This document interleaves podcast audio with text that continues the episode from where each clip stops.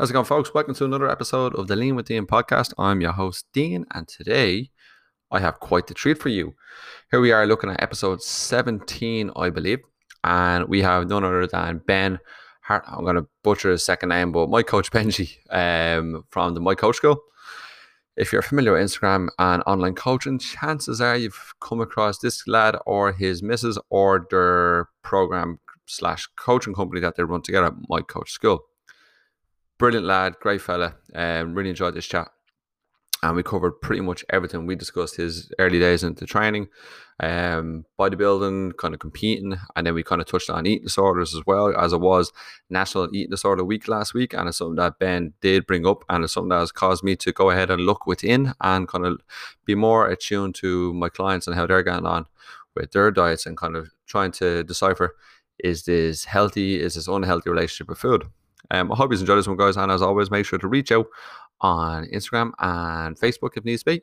And always, always make sure to subscribe and hit us a little cheeky five star review over on Apple's the Apple podcast platform because it does help with the algorithm.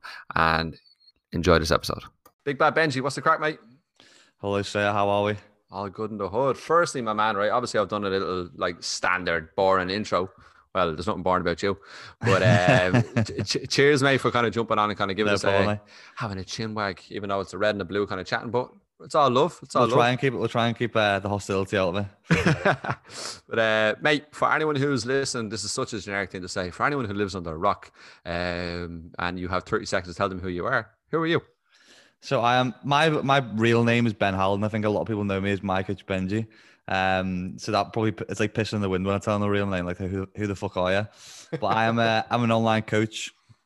Um, I work as part of the duo with Lucy Davis, who's my who's my better half. We run the My Coach School together, uh, which is is pretty much a, glorified online personal training platform where we've got like 37,000 members. We run a podcast in the UK called the Not So Fit Couple. Um, and I'm on most social medias as, as my coach Benji, Instagram, YouTube, just adopted TikTok last week, started getting my face on there a little bit, and then also just jumped onto Clubhouse. I'm trying to try not to spread my butter too thin across that toast, but um, yeah, that's me. That's me in a nutshell. Yeah, mate. Kind of the thing, like I, I first came across yourself, mate, because of as a my coach. Oh yeah, yeah. yeah. And I was like, because everything, every every decent app out there seems to be have my before it, like whether it's my protein, my PT hub, or my coach. And um, I was like, Jesus Christ, this is it's what a lot of people do need. Like kind of it's just good education, good kind of clearing the bullshit from the industry.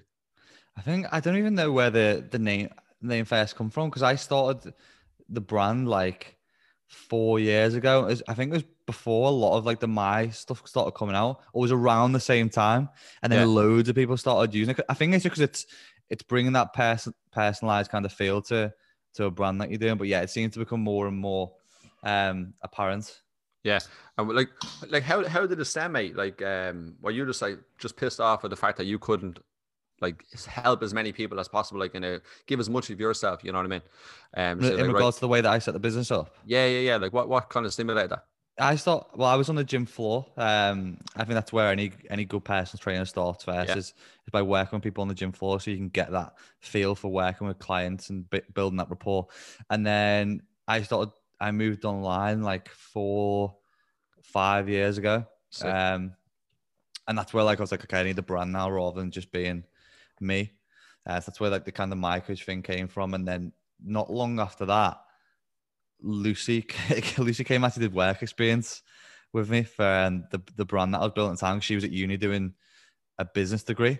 Very good. And then pretty much after the 12 week um like internship, I suppose you'd call it. I just couldn't get rid of her basically. So she um she, she took around and she ended up becoming a better half. And then that's where we created like something that we were looking for where we could reach more people. Um mm-hmm. where a platform would be able to motivate people, inspire people, be able to educate people um, with a with a larger reach um, than just doing the, the one-to-one stuff, which I love doing. I love working on people on a one-to-one basis, but we want to try and be able to reach more people and educate more people, especially with with the amount of shit that was in the industry at the time. Yeah. That's where the My Coach School came about, um, and that's where like our membership platform kind of spiraled from, um, and where we upload all content to, basically. And do you still take on um, one-to-one clients, mate, or is it mainly still the membership kind of stuff? Yeah, I still do one-to-one clients. I just um I've cut it right back. So I used to take like quite a lot big number on. I don't advertise it anymore on on like socials. Well, rarely. I'll put like the odd story up every, every now and again, but it's usually just to plug into my email list, Mm. and then um I'll open up the one-to-one slots via my email list. And that's pretty much the only way that you can you can jump into the one-to-one stuff. So Savage. How long were you on the floor, mate? I was on the floor for, but but the way I did it, I used to work for the police. What? Um, yeah, did I? Did you not know that? No, no. Were you were you, were you a copper like? I I should going way back now. I I went to uni and did criminology and psychology degree. And Sick. then I did like three years as a special, so I did like three years voluntary whilst I was doing my degree. And then I went into work um, in Cheshire as a PCSO for like two years. And whilst I was doing that, I started PTing. So I was PTing on the gym floor alongside that because we were doing like shift work. So do like you could do like three days on, and, and some weeks I'd have like three days off, four days off, and I'd um I'd slam a load of hours in the gym then, or going like after after shift work and stuff. So I was doing I did a lot of my PT from like a it was a it was a weird style gym. It was like a hotel gym, so it was a Yeah. little bit different type of clientele to like your normal big like pure gyms and stuff like that, I suppose. Um, so I was on the gym floor there for like two years, and then I was building up a clientele, but then also doing some stuff on the side online, supporting clients in that way. And then kind of like, do you know what? Fuck it, I've got enough clients to be able to ditch the police because I hated doing it. um, Was it the shift work? Was it? to be honest, mate, do you know what it was? And a lot of people say this, like the police are wankers. I met some people, some of the worst people in life in the police. I met some of the best people, but some of the yeah. worst, the worst people as well. In regards to, it wasn't the, sh- the some of the people that you were dealing with on a day to day basis. It was the people you were dealing with in the office. Ah, Um, and I met like a lot of a lot of people talk about like people going to police are like they just want power and they want to be able to establish authority over people. And you do meet some of those people. Um, I met some horrible people in there. Um, who I was like, I don't, I, I don't want to be around these people. It was very negative, very toxic environment. I was like, fuck it. I'd rather Yeah. do the thing that I really enjoy doing rather than trying to pursue this for another 30 years. So again, I was, I was in the police because I enjoyed helping people. So it was, it was a similar transition to, to come into the fitness industry and, and help people in a slightly different way.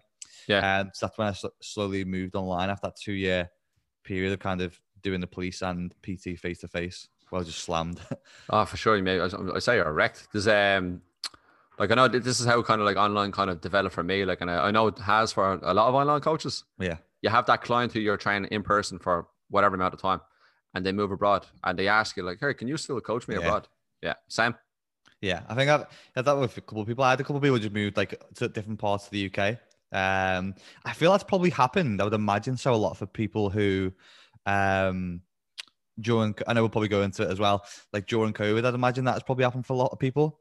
I Mm. think like it's probably give people a nudge that they maybe wanted in regards to moving more online, and probably a lot of their clients still wanted that accountability that they were maybe getting in the gym, but now they're just offering it in a different way.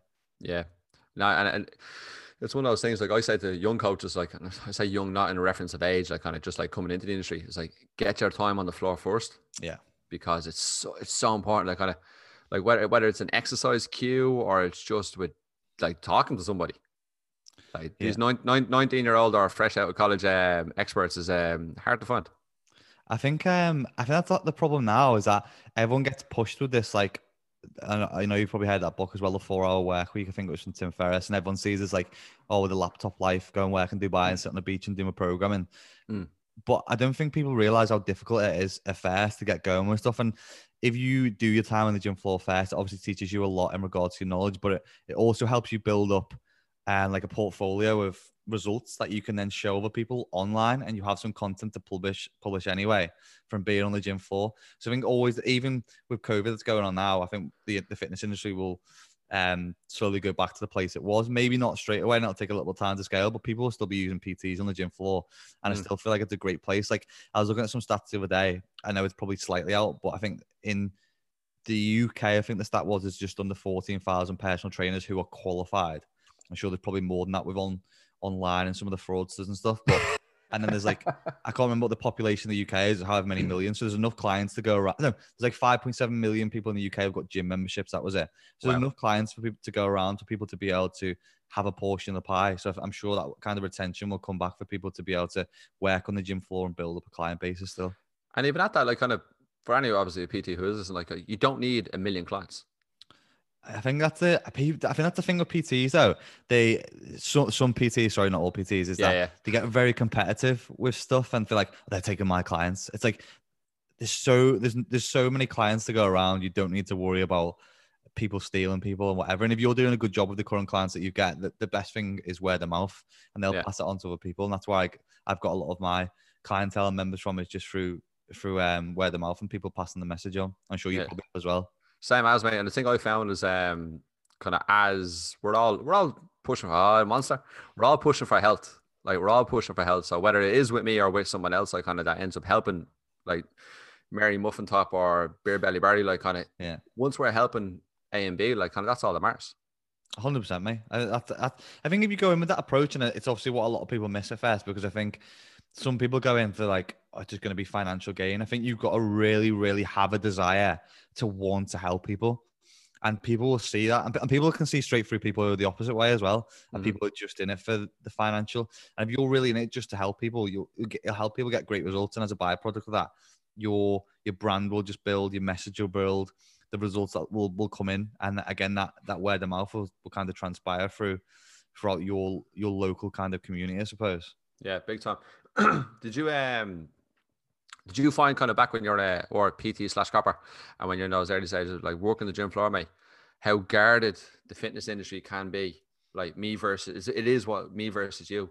Because it's something that I found like since like March last year, like kind of with kind of networking and kind of chatting with other PTs, I've made more friends in the fitness industry in the last 12 months than I have in the last 10 years. yeah it's mad i was speaking about this a while ago and i think there is um that sort of with some PTs anyway. I'll, I'll tell you. I'll tell you a little bit about the, how I ran into the scenario. Obviously, I started off in a gym which was, um, there's only like me and one other person in there because it was a small hotel gym, so it Yeah. wasn't kind of like walking into a big commercial gym where you've got loads of different PTs. But I get it very much so at the moment with being online. Um, if I go into the gym and filming and stuff, a lot of P- some of the PTs get very, very shitty. And we've had, me and Lucy had like um, a bit of an argument on, online with with someone because he was commenting on some of the stuff that we'd recorded in in the gym, and then the gym ended up apologizing to us and blah blah blah blah. And it's again that competitive element of stuff that where we we don't even work on the gym floor, so we're not going to take any clients. Mhm. Um, and there's then the other side of things like we'll sometimes go into gyms and you'll speak to PTs who like couldn't be like any more friendly. And they're the kind of people who you know looking straight away, you're gonna pick up more clients because you're open um to speak to other people. You're willing to kind of like go the extra mile to speak to them, be friendly. And they're the types of people who people buy people at the end of the day. So if you're Yeah. that kind of person straight away, you're gonna do you're gonna do a lot better. But there is that massive element. It's like everyone everyone thinks it's like one one for all and it's it's it's me against you and it's not if you can if you can come in and collaborate with people and and be friendly with people you're going to build your brand a lot more than rather than thinking that everyone's against you and i think people think it's like that cancel culture if someone else is doing better then you're going to be doing worse it's it's not like that i think it's, it's a weird approach i'm sure you've probably seen it a lot yourself as well Yeah, for sure, mate. Like even a little bit guarded when you send like message like oh, I sent to yourself or just even a text to somebody. It's like, no, I'm not interested. Not interested. in Whether it's a, an Instagram live kind of Q and A, like where you go tandem style on it, or it's a like a podcast. Like some are guarded, but then you see the other ones that are more approachable, more outgoing. It's like, yeah, cool. I'm I'm I'm good for that. Even just connecting and having an interesting conversation. I think that's the, it's probably been the good thing from COVID is that it's it's made more people connect because we are such like social people. Well, we are social beings in general, and we have that drive to be to be social. So I think it's made people connect in different ways, which is obviously um great. And I love I love having a chit chat. That's why I like podcasts. I think it's great. Um, whereas some people probably just are a bit nervous with some stuff as well, and will be a bit more reserved, a bit more guarded. There's there's got to be some degree there where like you've just got to put yourself out there and take action with stuff if you want to get in amongst it, and you've got to Yeah. like be, be uncomfortable. Um, because not not everyone's. I'm certainly not like um an extrovert, but I'm not an introvert either. But I think if you are introverted, uh, especially as a PT, it's it is difficult, no doubt. But you've got to just take action, and, that co- that confidence to come. I think if you're waiting for confidence to slap you in the face, you're going to be waiting a while. So if you take action, that's where you'll you'll start to build some confidence and be able to speak to people. Like I was, um, I mean, I don't know, you might you might get. It. I I I um I really like the Irish accent, but um you'll probably get some people who won't understand you as much, especially when you're speaking on like podcasts and other stuff. Mate, people think I'm I'm just speaking gibberish most of the time, and I have to really think about the way that I speak because people just don't understand what I'm saying. So I think that's the other thing is when you get nervous, your accent takes over even more, and you start to ramble really, really quickly. Well, uh, mine's the exact same, and I don't know about you, but when you're when you listen to a podcast, when you consume the content, do you speed up the the speed? When I'm listening to something, Yeah, like audiobooks and stuff. yeah, I have done before, and then it depends what I'm doing because if I'm out on a walk and sometimes I've been on my phone, I've sped stuff up. It'll just sometimes go in one ear out the other. right. So it, it depends what sort of well, content it is and like how much I have to really focus on like listening to it. Why is that what you do? No, no, like so that's what I do with like any of my content. I listen to like if it's a well-spoken lad or it's like whether he's British, Irish, not really Irish because what I'm gonna get to, or Mhm. Yank. Like the content can be sped up because you're still very um, the acoustics are still decent and you can understand them. Yeah. Now, if you talk in a, like a proper Irish accent and you talk fairly quickly like I do, or in your case a Liverpoolian accent, like you can't listen to that at anything over one. Yeah. it sounds gibberish at the best. Uh, Most people are probably slowing it down, mate, to be honest. So Yeah. I think a lot of people, when I first meet them, think I'm Irish. I don't know. A lot of Americans do anyway. I think they Yeah. just can't put two and two together with the the variance in in accent. Yeah, they, they, they are they are similar and different at about the same time, but, Yeah. or else it's just the fact that you can't understand either. So I think that's what it probably is. just tar them with the same bloody brush, mate. Yeah, hundred percent. Come here, do that. So if like obviously someone's listening to this, they've taken out their phone and they've searched uh, my coach Benji and they've seen that you're an absolute hench lad. Have you always always been a hench lad? No, I think I put a post up. Maybe it might have been um, when was it? It's probably like two years ago now. I'll probably put it up again at some point because it usually bangs. Um, was when I was when I was proper proper skinny, I, I used to play football a lot um, up until about the age of sixteen. So I was always like pencil stick thin, like Mhm. piss piss wet throws, probably like eight or nine stone. Um, so I've always been really skinny. skinny. So like, genetically, I'm very skinny as well. And I was one of those kids that when I first started like training and, and like bodybuilding and stuff, I used to have to nail the shit out of food all the time. Like I'm talking like just cramming pizzas in. Like my dinner when I was in um college, so this was probably like age 17, was literally I'd have one whole roast chicken and two liters of milkshake. Jesus. It's like it was like protein and fat overload. I was just like, this is the most bro shit ever, but I'm Yeah. fucking getting it in. Yeah. And that was like I had to do that. I had to force feed myself because I was so skinny. And it was probably only like as I got into my twenties, maybe I just ate through it or my metabolic rate started slowing down a little bit and I started to develop a little bit more and my t- my natural testosterone levels were probably a little bit higher. I started to develop some tissue and probably as well as I probably started training properly as well. Yeah. Um. So then from there, I just like I, I got into the love of like training. I got into bodybuilding a little bit. Slowly came away from that a little bit. Um, and I've just always enjoyed enjoyed training. I've like dabbled in CrossFit a little bit before. Did it for like twelve months. I took some of it away from it into my own training. Then more recently, I think the more and more I train now, the more I've got into like some more of like what you call like the bro style training. Just because I was getting injured quite a lot doing other stuff, and I've just started to enjoy it again, especially with home training and stuff. So um, yeah, I suppose to answer question, I was I've always been a really genetically skinny skinny Yeah. guy and played a lot of sports. Same as mate. Like I think I have a photograph there in my in my phone there. Same as 16, to 17 years of age, like like a streak, streak of piss, like nothing on it. Like I mean, I'm looking at I'm looking at my legs and I have my shin guards are wider than my knee. Or like my my my quad and my calf are the same width. Like you know, Same length, yeah, yeah. Oh mate, Yeah. and like my now, let's be honest, my calves are much wider now. Um, but like I, I've gone since lockdown. I'm doing some conditioning stuff, but I'm mainly doing a lot of bodybuilding style training, like kind of whether it's BFR stuff, um, really kind of TUT, fo- time under tension focus stuff. Yeah. like- I think that's the best thing to do because obviously people don't have a lot of kit at home and don't have a lot of load. And I think that's the thing with like a lot of people, uh, or especially when the question comes up of like, how do I make my training harder or how do I make my training more advanced? It's just mastering the basics. I think that's one thing, especially that I've been working with clients is like, it's just um, the execution of exercises. I think when po- people probably go back to the gym, they'll probably learn a lot about exercise execution Mhm. just because you have to be so thorough with it at home because you don't have the load to use and you probably have to drop back a little bit, slow the tempo down, spend more time with attention, really mastering those movements. So I think in some regards, home training's probably helped a lot of people. Yeah, definitely, and really kind of like dotted the i's and crossed the t's. A lot of my guys now, um, with lockdown one, I think when we went when we reopened the gym, like after that, because I own the gym as well, mate, And when we reopened it, all of my guys were way stronger after lockdown one. Now Yeah. the, the condition was in the toilet, and they'll say it, they'll say it themselves. Um, the condition was in the jacks, but like strength wise, like and as far as like muscle density and tonnage, tonnage, um, like like right on there. I think that's the thing, and that's what I, I advise a lot of people was like try. I know it's difficult from a psychological perspective, from a lot of times it's something that I struggled with in lockdown. One is is trying not to focus too much on like conditioning and being in a calorie deficit, especially at the moment because you don't have as much load to play with. Like the thing that you want to be trying to do is maintain the tissue that you've got. Preferably try and build a little bit and just not worry too much about your body fat. 'cause I think that people get too caught up on about it. It's going to put them in a, a really bad mental place. Um, So I've been pushing really people to try and get like as close to maintenance of calories and stuff as possible as they can, kind of cruising in that for a little bit. I know that um, for a lot of people, they kind of, I don't, you may have seen it with clients uh, yourself as well, mate, is that some of them struggle, especially being in like calorie deficit for, for a long period of time to bring the calories up to like a maintenance point. Mm. Um, I think that's probably as well, just because the word maintenance isn't like particularly sexy as well. No, It's- it's it's, almost perceived to be negative, isn't it?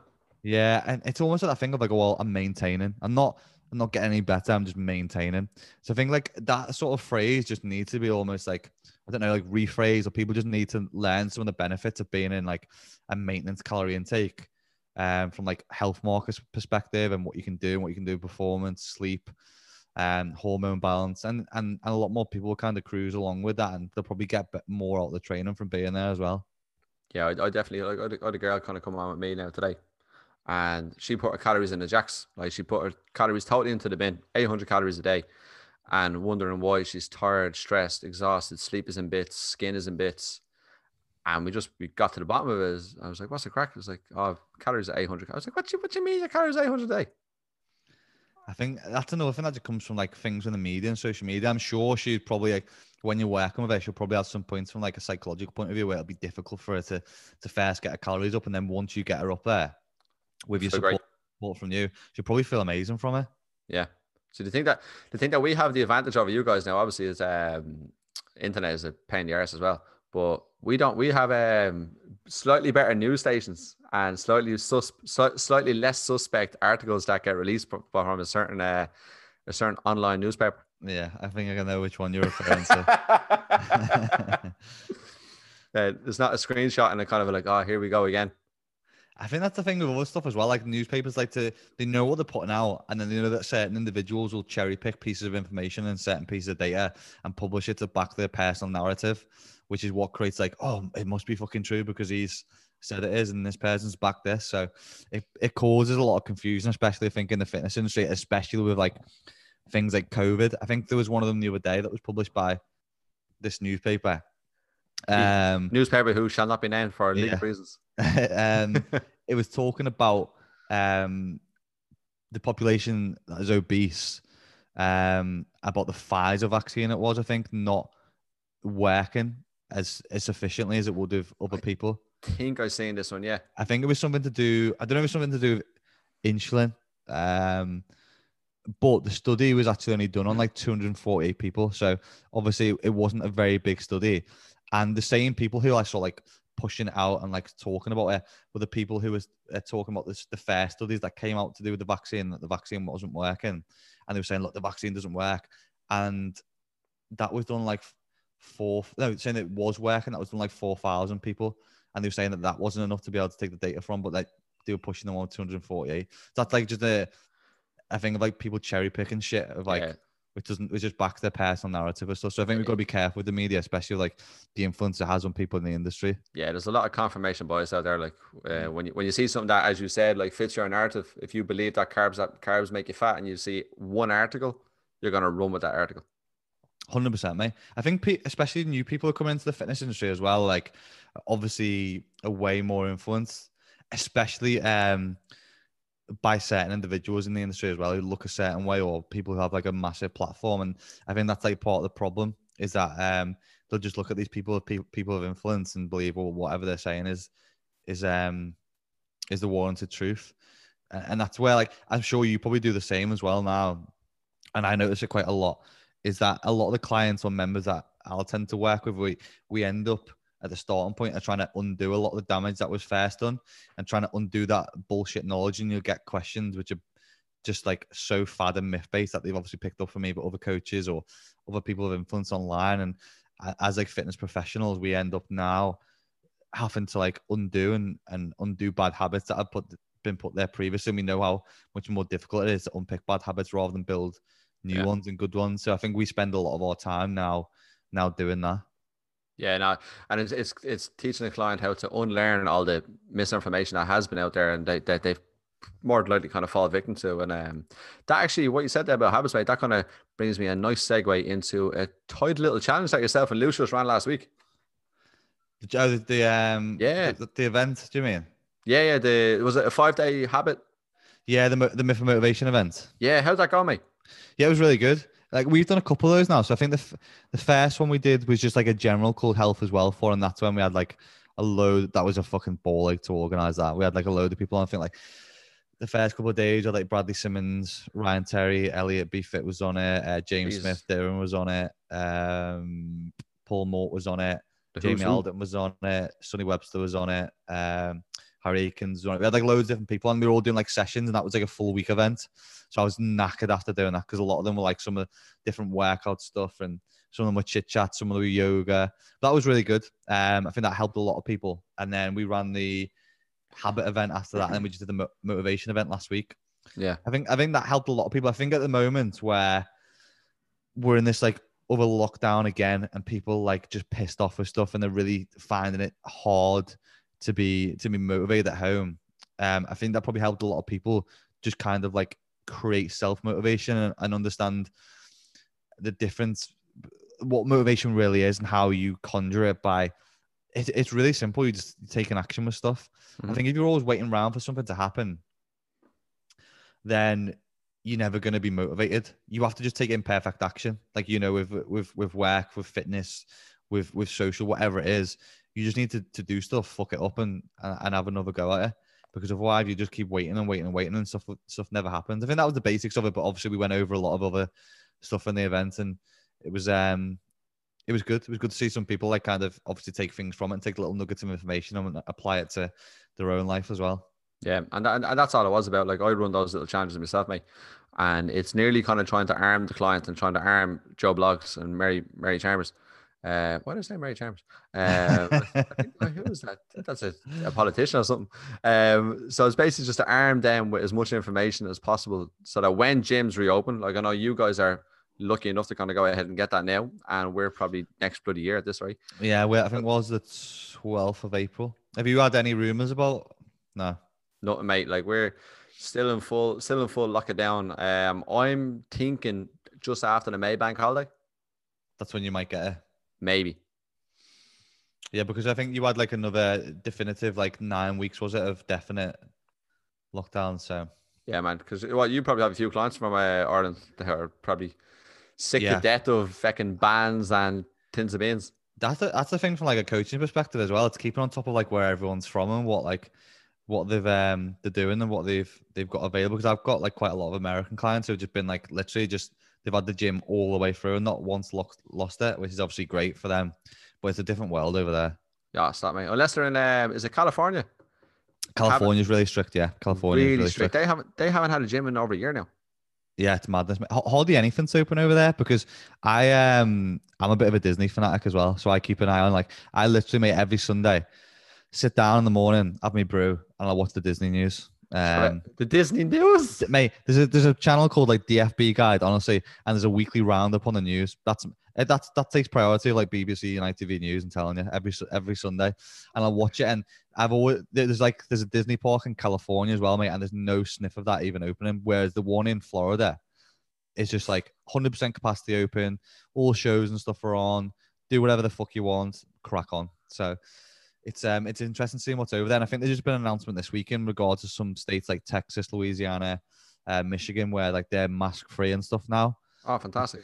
Because they are almost America's almost like like mini countries in it in, inside of America, and they I think um the governors can make decisions like that. So even though yeah. Joe Biden's kind of like advised against it, they've gone, nah, fuck it, we're just gonna we're just gonna crack on. We're gonna crack on. Did yeah. you ever? Uh, this is a complete segue and not nothing to do with what we're talking about Google after this, mate. Right, your birthday, so the day that you were born, Mhm.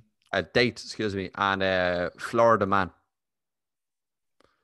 So there's loads Florida of man. Flo- Florida, Florida man, Florida man, or like for Lewis, Florida woman. Um, because it'll be like it dates like I think on my day on my uh, date of birth, uh, man arrested for unleashing an alligator into a shopping thing. It's just a random crime or something that happened on your day, and it's always a Florida man or a That's Florida cool. woman. It's hilarious, and let me know what it comes up afterwards. Fuck it, we'll do it now. Uh, go on, give it a go. Actually, I'll tell you. I'll get mine. Florida man. Florida man, and then your uh, your date of birth, or your, What, even this, just a- your birthday. like some mad search engine, is it? Oh no, it's not. It's just basic Google. I'm just going to give you a news So, report. that- so you have to put put like 30, 10. Or Florida man. And do you know what the website's called? No, it's just uh, so I I've got a news report. So it's just a random news report, mate, that comes up at the top. Whatever your first Google thing is, uh, I I have a good one here from for me. so on the sixth of October, um, this is 2016, right? Florida man interrupts Hurricane Matthew live uh, TV report to yell "Dicks out for Harambe." I've got It's two, right there. I've got two different ones here. I've got one's man convicted in 1991 North Tampa double murder. He's set to die next month. And then the other one was Florida man hit dad in the face with pizza after learning he helped deliver him. oh, it's brilliant. I, I, I came across that last year and I could not stop laughing. I was like, "Dicks out for Harambe." I like those random little facts. Yeah, they're class. There's um total, total random tangent there, mate. But um, I'm well, I'm well jealous of you getting the gym to kind of reopen now. You looking forward to it? I can't wait, mate. Do you know what we um we were speaking?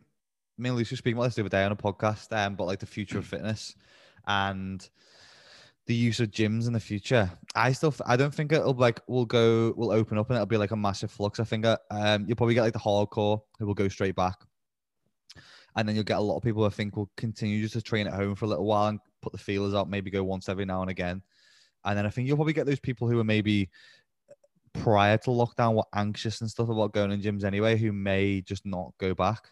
I know even Lucy's talking about doing a couple of days at home and doing a couple of days at gym, and she I, she's someone that I would class as like a hardcore gym goer. Yeah. Um, I think just because the setup that we've got, pretty think sick. especially for her, she can do most of the stuff. I mean, it's not a massive space, but there's not a lot of stuff that I wouldn't I would probably add to what to what we've got that we couldn't really do at home. Like I'd probably I'm at a position now where I've built as much muscle tissue I've ever had in my life, um, just from working at home. I mean, I think that's the thing. You can still make progress at home. It's just not going to be as quick. Yeah. So I think it'll be interesting to see what happens when when gyms open back up. I mean, for me, I'll be diving straight back in and just bury and just burying myself for a couple of weeks in the gym. Yeah, just put yourself in the bin, like. Yeah, that's it, mate. And then um, I, I think the only time I'll probably use our home gym is is either one when like wanting to film some content, or two like when we're allowed to go out and do shit again and travel and do whatever. Is we've got if I've got some like busy days, um, where I need to kind of get in and out, I'll probably pop down there, do a workout, and then crack on and go out and whatever, rather than obviously driving to the gym, doing a workout, driving back. So probably more out convenience. I might just use the home gym every now and again. What about yourself? Yeah, I like even though I on the spot, mate, I haven't been in my gym in weeks, months, just because I have a I have a decent enough setup at home. Like I've, I've pretty much got a mirror image of what you got you have, plus a a concept two bike, and it's just it's grand. It does the job. So you haven't even been going into your gym? No, haven't Actually, I know I know a couple of people who, who own gyms like that. Um, because my I don't even know my mate Nick, um, who did a lot of the campaigning Uh, for Capo. yeah, Yeah. he did a lot of the campaigning for the gyms to open. Like he wasn't even really training, um, and he's got that he's got that big gym in It's got a sick gym. on the world. Yeah, great gym. Um, and for him, it was more so like he just said it felt weird, Mhm. like and the environment was strange. Because I think that's the reason why a lot of people go to gyms because they like having that environment. It's nice to bump into other people. It's a social social place. It's like it feels like a place where you can like lock into what you're doing, focus a little bit, being an environment which is like geared towards that. And when you're on your own, you just kind of lose all that, I suppose. So I, I get, I get Yeah, no, I, I just didn't want to drive. That's it, mate. Uh, The, convenience for a lot of people is fucking great. We're lazy, aren't we? At the end of the day, if, we, if any ways we can shave time off, then it's it's ideal. Yeah, if you can, instead of like kind of taking that, what, 10, 15 minute spin up, like I can, like, right, I'll take those 15 steps downstairs, do the sesh, and then come back up to the laptop afterwards stinking. Yeah, I mean, just sitting in your fucking PJs and your flip flops, and I've done a couple of workouts. Have you, like, wearing your granddad slips? I mean, I've, I've literally did mine before. I've still got them on now. so like, I'll always just crack on with it. I mean, I try and put gym kit on now because this is something that I advise a lot of people to do. I feel like if you really demotivated the training, obviously when you're eating, sleeping, working, shitting in the same place, Yeah. it's it's hard to like create those uh, parameters of like, like, yeah. yeah. of I think if you can like create space and, and differentiate those those spaces, and by one of the ways of doing that is obviously just changing your your kit. So if you're going from like lounging around then walking straight into your gym, it doesn't really like create that environment for you to be able to do shit. And I mean, it depends like what sort of person you are. I mean, Yeah. I, I could I could train anything and, and crack on because I'm I'm not looking at motivation. I'm I'm dedicated as you are to to training the purposes that that surround it. But for a lot of people, it's it's good to kind of like put your gym kit, have your shoes ready, make a coffee or pre workout, put a playlist on. Then you're kind of in that zone of right. I'm almost like about to go to the gym, and that's what it feels like. Yeah, no, I completely agree, mate. And like, and some and some people in that, like, like you have your gym in a separate room too, where like yourself and Lewis kind of chill out, like same as like we we Ashley and I, my wife, we kind of sit in the back room, kind of where the kitchen is, but the front room is like the gym. Yeah. So we're not in that room all the time. So I can go in like, all right, cool, this is different. But some people are literally working, eating, sleeping, and then training in the same room. Yeah, I mean, I was in lockdown one with all. Let's say in lockdown one, all I had was one, one dumbbell, twenty kilos, and a kettlebell, which is like thirty-two kilos, which you can't fucking do a lot with a thirty-two kilo dumbbell apart from rower. Yeah, just literally Um, rows. Yeah. So I I hated lockdown one, and in the end of lockdown one, I ended up jibbing training off like two or three weeks. I was like, it's it's damaging me more mentally to kind of like be pulling myself through these crap workouts. And I was doing some stuff like I went to the park and I did pull ups for 50 minutes and ended up doing like 625 pull ups. I was like, fuck it. I'm just gonna try and challenge myself. I'm gonna I'm gonna do this. Uh, My elbow's still not been the same since. I've got like He's still bad, are you? yeah, I've got like tendonitis, tendonitis on my on my elbow now, just because the amount of volume from that one thing, it's just been so tight ever since. So that's what that's one of the things that I've noticed quite a lot of. There's probably been more injuries from home training than there than there has with any other stuff. I don't know if you you may have seen this seen the same sort of thing. Yeah, no, I've I felt a few little uh, little niggles, little and it's more so like a little little feck ups, like kind of not putting the like obviously the the adjustable squat rack. Like I've got squat stands. I know you have the the pulley Yeah. apart rack, so like they're not perfectly spaced apart sometimes. Yeah, and I have the bar on and I put plates on one side and mate, that's so dangerous when that happens. isn't it? If you've got your face near the other end, mate, you can say bye to your fucking nose. Yeah, good luck, you're gone.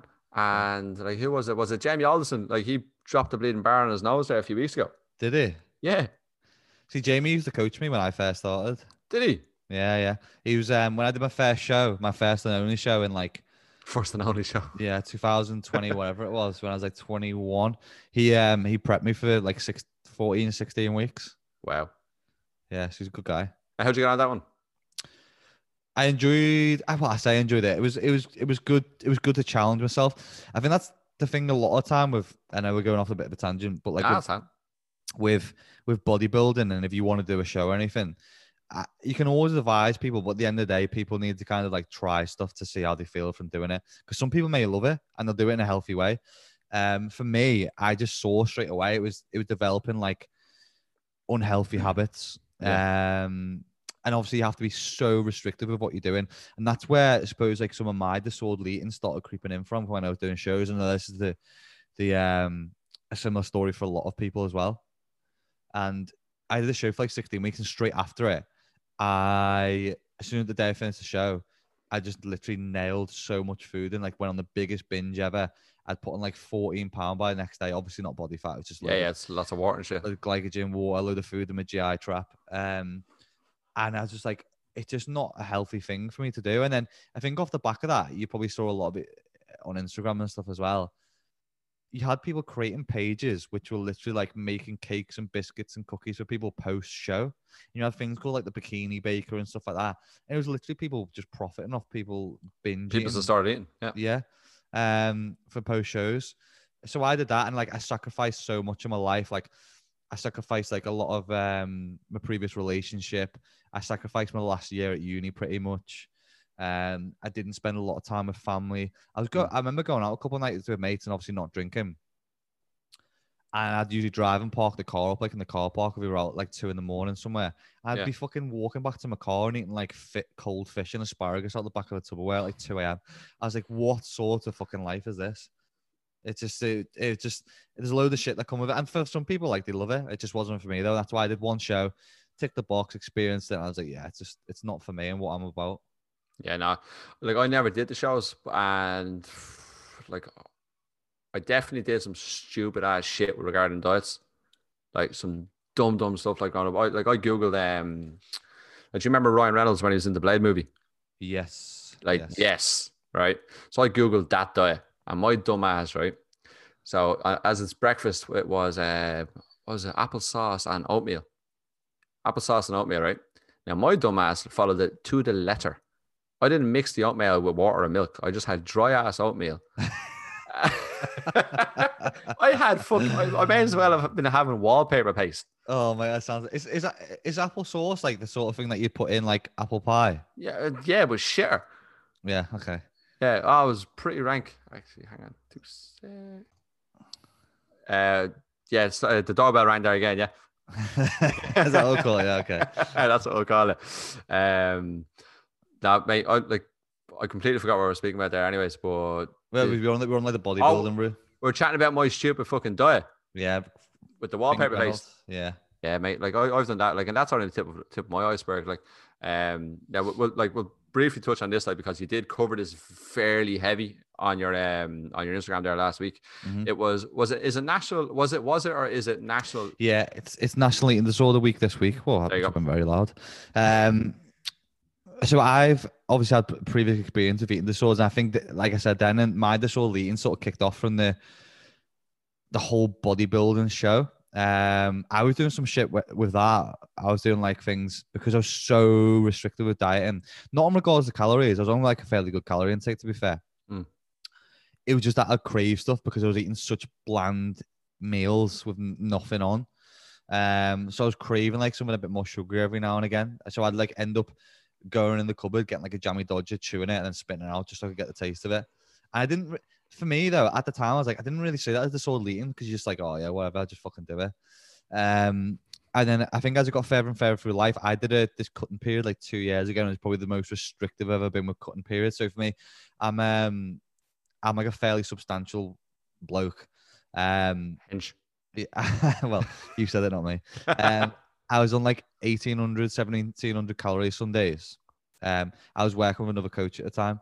Yeah. And because I usually do that when I work in a company, like I'm working with a coach myself at the moment. Um, It's the way to do it. yeah, it- you got you got to keep accountable some way, especially when you're dealing with so many other people. Especially if you've got a long term goal. But I was on like 1700 calories, and because I was being so restrictive, I got into this really weird habit of getting up in the middle of the night and eating, and this slowly developed into a, a disorder called NES. So it's called nighttime eating syndrome, Mm. and it's basically where it's almost that you get up in the middle of the night and it's subconscious. So it's it's almost like sleepwalking because you don't really semi no- notice like you're awake, um, or you can't stop yourself anyway. So some mornings I'd wake up with like a like blood in my mouth and a bloody throat because you're not properly conscious. You don't chew foods properly. Um, you just like swallowing. And like I'd come up some mornings and like show shit on the side in the kitchen, and it was like proper random foods that you'd never put together, like a fucking Twix with some mayo and crap like that. It was so weird. Like Um, and pregnancy it- cravings, like Yeah, and this went on for like a year. And obviously, like when you're a health and fitness professional, I dieted like pretty hard and I trained really hard. And then basically everything was getting fucked up at night time because I'd just be nailing about a thousand calories. So then I started restricting myself even more the day after to try and make up for these calories Yeah. that I was consuming at night. I'd do like an extra hour of cardio, 800 calories worth of cardio every single day.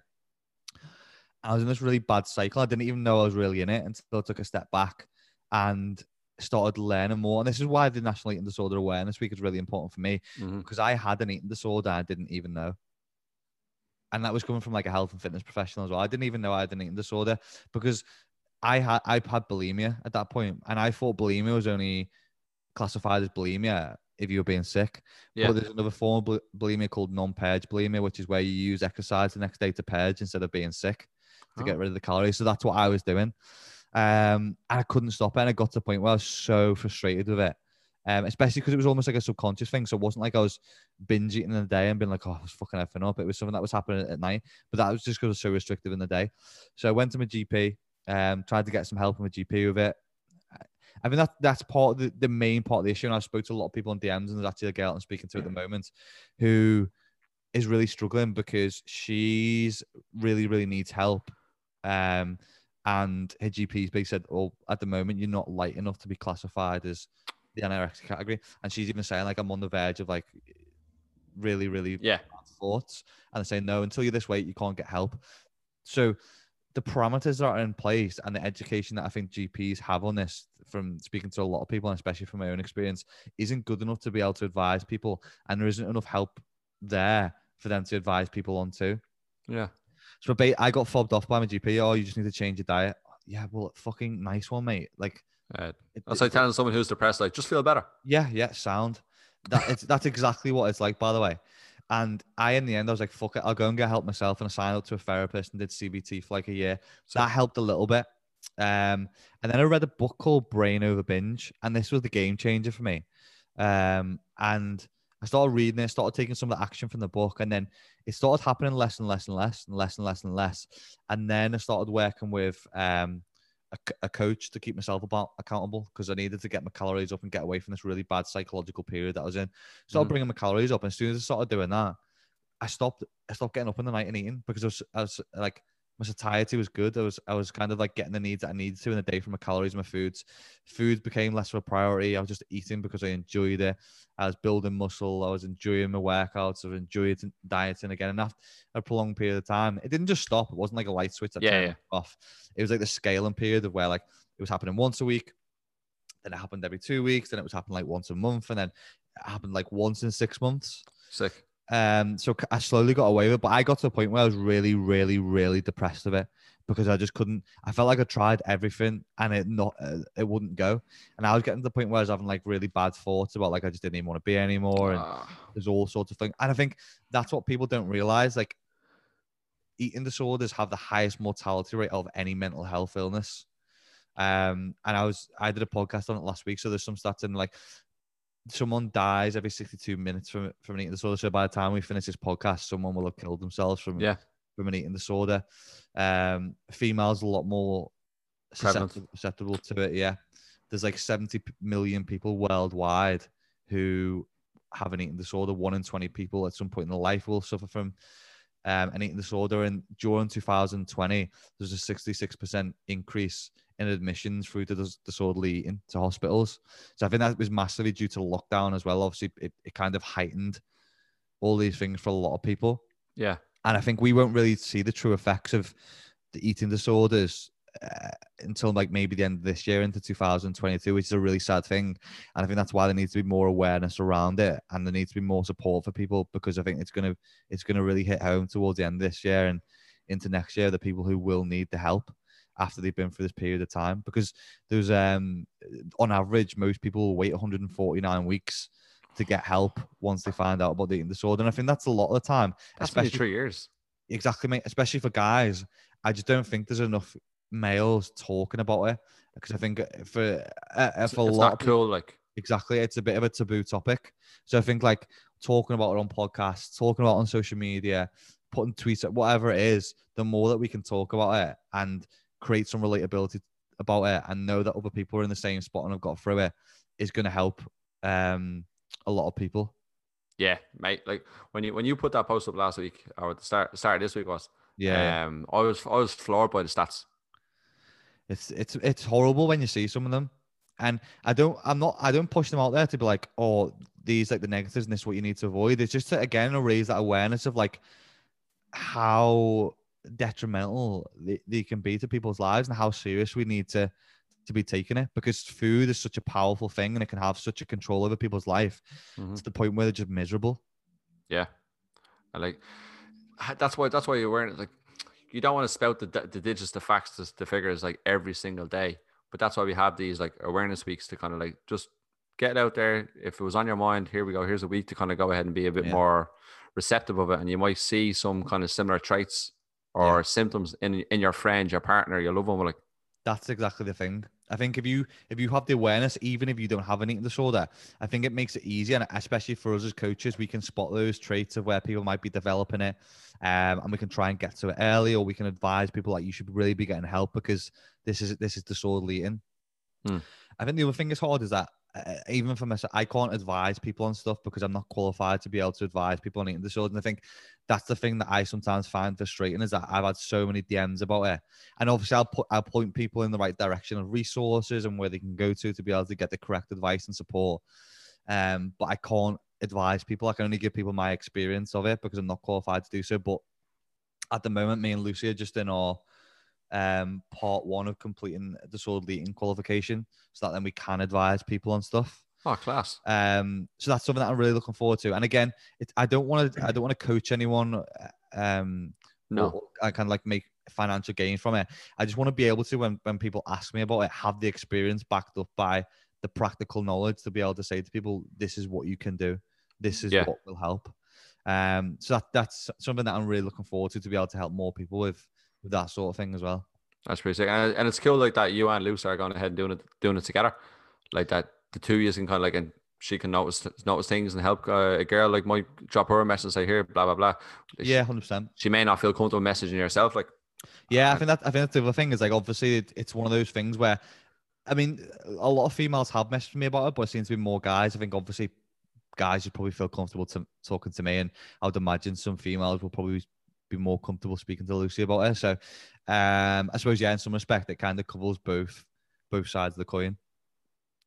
true. I was- going to say something else there, but I'm not going to say. I'll say it to you afterwards. I think you know what I'm going to say though. yeah, We'll keep, keep that one in the books. uh, ben, we're, we're Benji, we're coming up on what an hour now, and I know you're a very, very busy man. Um, and any, any, oh, actually, here's one just to finish on. Like, for someone on the fence about going ahead and joining a gym, like, like should they run to the gym, or would you push them to say, like, hey, like when they reopen, just kind of go slow a little bit? My my advice would be to it. Dep- it depends. Like, I think you've got to look at your goals Mm, and if you're for example someone um a guy okay the goal is to i want to try and build some more muscle tissue and get in better shape you then go look at okay what have i got at home to play with because you've got to you've got to, you need the right tools for the job and you're not going to be able to make that progress from home and you're probably going to end up getting frustrated about it Yeah. my advice would be just for, for most people and for most clients i'm going to be saying to go back to the gym obviously i'm not pushing anyone because it's got to be on your own terms and when you feel comfortable to do so Mm. um but at the end of the day, for me, I'm going to be going back because it's it's a case of like how long am I going to go back and forth for before I can start to live my life life normally. exactly. I would push I'd push most people to go back to the to the gym. Um, but then saying that, what I'd be doing for a lot of people is kind of trying to follow some kind of bridge program and not jump in the deep end with it. So I think, especially when you go back into the gym first off, you're going to need to like look at your RPE, scale that back a little bit, not be trying to go in and do what you're doing previously because we're going to have this like two to four week pindo, pindo, what the hell is pindo? Window. Where you are going to be like hyper responsive anyway. Not it's not going to be like newbie gains, but you're going to have this period of where you are going to be quite hyper responsive to stuff because you're not used to using machines and moving that kind of load. So we can we can take advantage of this period when we go back into the gym and really scale training to be able to make the most out of it and get back to the point that we were at as as efficiently as possible. I think the main thing is is don't try and go in and um, look to be sore because I think a lot a lot of people will go, oh, it's fucking I crushed my workout today to the point where I can't even sit down and wipe my arse anymore. And people and we know from from previous experience, bros love that kind of stuff of just Yeah. being sore as shit. But, but especially in the first week or two, if you're not able to go in the next week, the next um, day or two, and, and give it give yourself a good session because you're so sore, that is going to mitigate training. It's not going to make, make it any more beneficial. So I think scaling stuff is going to be the biggest thing. Go back in, enjoy the training sessions, probably pull volume back a little bit as opposed to what it was previously. Pull RP back a little bit and slowly scale your way back in. Um, the same with like strength. Strength is a skill. So generally, when we look at stuff, people will probably get back to the previous strength they were at. It usually takes 50% of the time. So you've been out for like 12 weeks. It might take six weeks to get back to that peak point. So it will happen. It's just a case you've got to be a bit more strategic with it. And you, I think you've got to have a program to stick to. If you're going to go in and wander around and fuck about, you're not going to make any any progress. I think if you're going to go back in, going with a program where you can scale back into into um into training would be would be my view, mate. Yeah, I, I, and I love that term. Strength is a skill. 100 mm-hmm. percent. I think I, I think that's the biggest frustration for most people it's probably probably the same for me and you.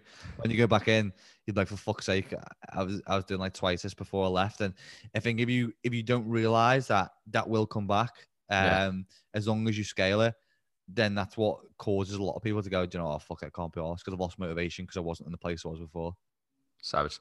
Uh, Badman Benji, great talking to you, buddy. It was great speaking to you, mate. Thanks for having me on. Cheers, bud.